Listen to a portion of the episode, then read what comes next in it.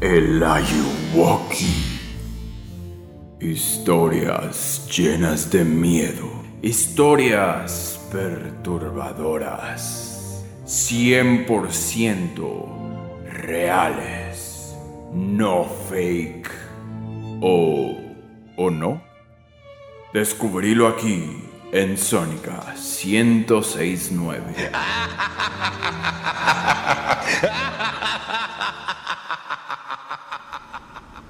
Hoy presentamos El hombre del bosque.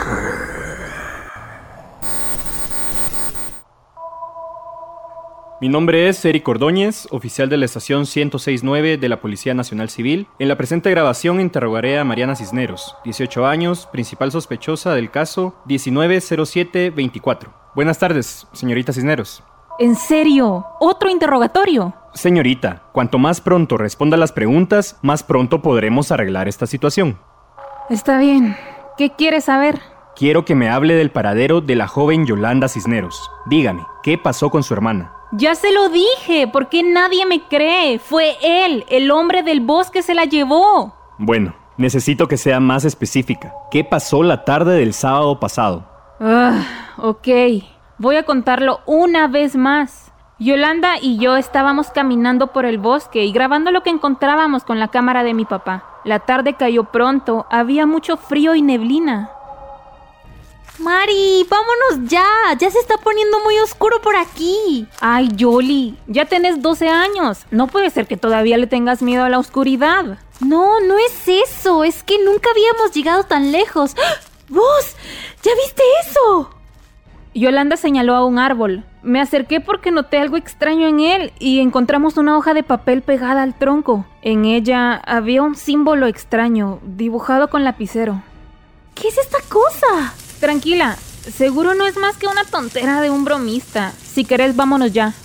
Estábamos caminando de regreso a nuestra casa, hasta que llegamos a un área del bosque en la que todos los árboles tenían hojas de papel idénticas a las que encontramos en el anterior. Mari, en serio, ahora sí ya tengo mucho miedo.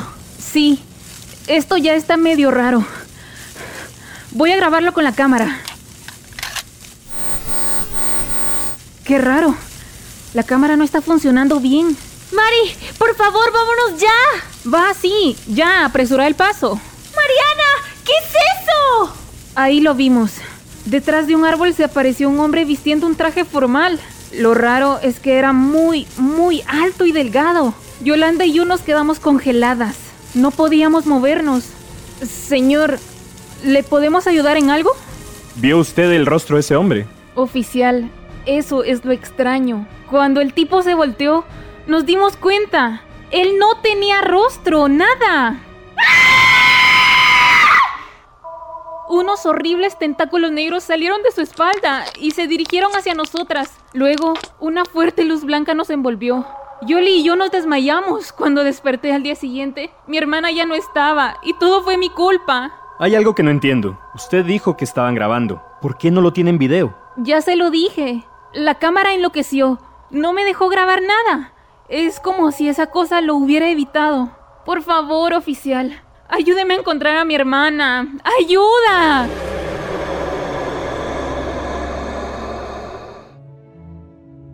Slenderman, en español, el hombre delgado, es la figura principal de muchas historias y leyendas urbanas que definen al personaje como un ente fantasmagórico o espectral que acecha, acosa, perturba, mata y traumatiza a sus víctimas, especialmente niños. Usualmente es descrito como un hombre delgado, anormalmente alto y vestido de traje. No posee ningún rasgo facial, tan solo un rostro blanco. A través de la web se pueden encontrar numerosas fotos y supuestos testimonios de gente que asegura habérselo encontrado, especialmente en áreas boscosas.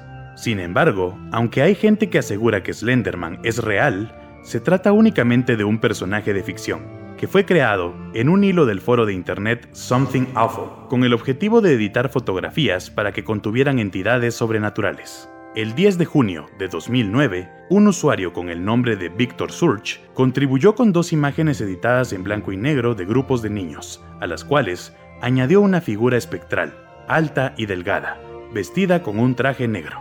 Posteriormente, otros usuarios ampliaron el personaje, añadiendo sus propias contribuciones visuales o textuales. Desde entonces, Slenderman pronto se volvió viral, generando numerosas obras de fan art, cosplay y ficción en línea, conocida como creepypasta. Historias de miedo contadas en fragmentos cortos de texto, fácilmente copiable que se transmiten de un sitio a otro. A partir de su creación original, Slenderman se convirtió en el tema de innumerables historias de varios autores y un mito a nivel mundial.